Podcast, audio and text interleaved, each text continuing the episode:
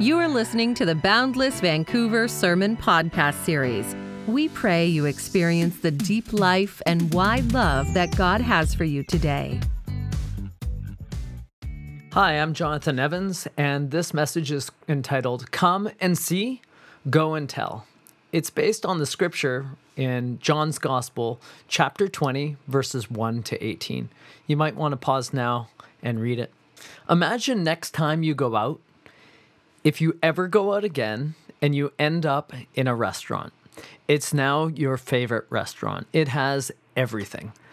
They have the most delicious food, efficient and friendly service, and great value. They even have those little extras a free appetizer and bathrooms for only one person. Don't you just love those?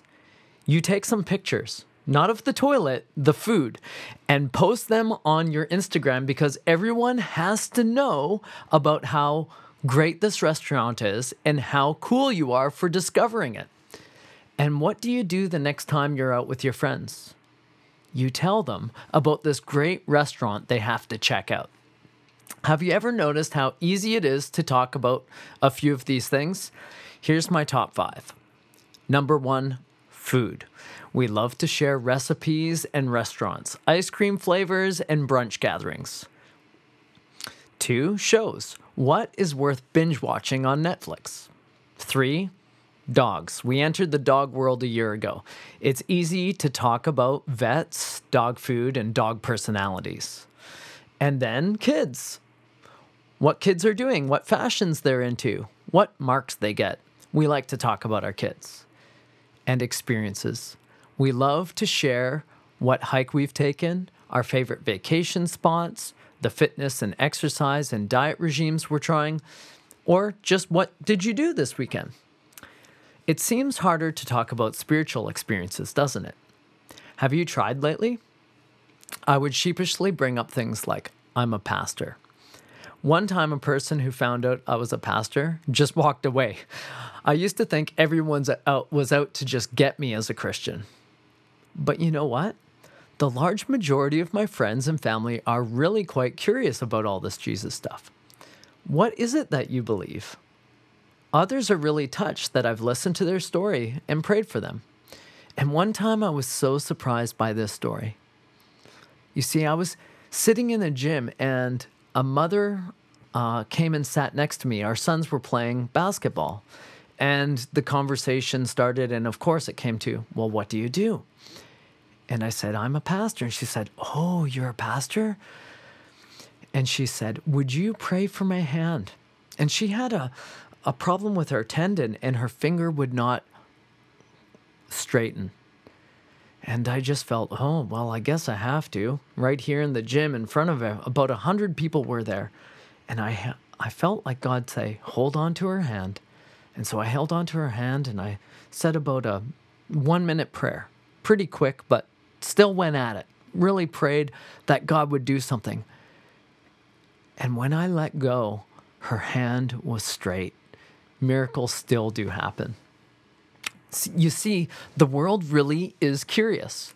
And the gospel message about Jesus is hardwired into who we are and what we actually need in life a new hope, a new life, grace, forgiveness, and a power from God to direct a life of worship. In this passage, the first Easter Sunday, there's enormous energy. Mary is the first evangelist. People are coming and going, telling friends, running and seeing. And once people check out the empty tomb for themselves, their first instinct is to go and tell. Come and see, go and tell. Christians are good news people. They can't shut up about Jesus. Do you know about apologetics? It's the practice of answering questions about the things of God. What is the reason for your belief? How do you know it's true that Jesus rose from the dead? People may ask. But we live in a postmodern, post Christian society now, one where the apologetic has shifted. Not many of my friends are asking for books or videos about Jesus. They want to know my experience. And in a world, it's tough to argue with experience.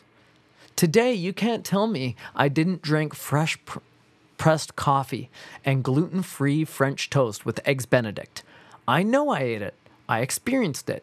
Other people saw me, and I'm here today, a living testimony to tell you I ate breakfast. And the fact is this when we have a spiritual encounter with the risen Jesus Christ, we experience something in us. Other people can see that something happened. It may have changed our lives drastically, and it may be a slow process of surrender, generosity, and mission.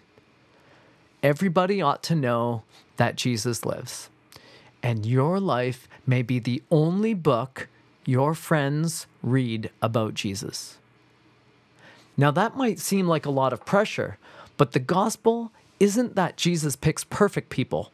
It's quite the contrary. Jesus came to save sinners, of whom I'm the worst. And when we share our stories of encountering the living Lord and the patience, friendship, and compassion he gives us, we make him accessible to others. You can share the real work of the Holy Spirit in your life and what he's teaching you. Give a scripture that gives you wisdom, or share the comfort and peace in your struggles that He provides. Tell your friends of the help that you receive in your church community. When you do that, you are a witness that Jesus is alive and present today. Jesus has millions of witnesses all over the world, billions. Jesus is still inviting our friends and neighbors to be welcomed into his community of hope. This is the Easter message Jesus was killed. He was in the grave Friday, Saturday, and on Sunday, the third day, he rose from the dead by the love of the Father and the power of the Holy Spirit. People didn't expect that. It wasn't a conspiracy. Women can't fight Roman soldiers guarding a tomb. Nobody could have stolen that body. And when Jesus appeared, people encountered him in real, tangible ways, and they lived the rest of their lives, even facing death, for this truth Jesus is Lord. Jesus has risen from the dead, and he's Lord. Every knee will bow, and every tongue will confess that Jesus Christ is Lord. People for over 2,000 years have experienced the same thing and proclaim that Jesus is alive. So this Sunday, this Easter Sunday, as our collective testimony, we're going to play the song Because He Lives. And if this is your personal testimony, if you've experienced the risen Lord, I'll invite you to raise your hand during this song. This is your witness that you know Jesus is alive because you've experienced his love and grace in your heart. You have, like the first disciples, come and seen. And now you must go and tell. Perhaps this morning, if you can't raise your hand, take a look around and see those who testify that they have seen and realized Jesus is alive.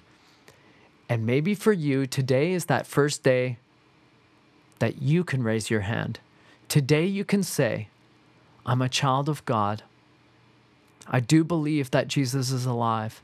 And because he lives, I can face tomorrow. This is the most critical decision you can make. This is the choice that will change your life for eternity. Bless you.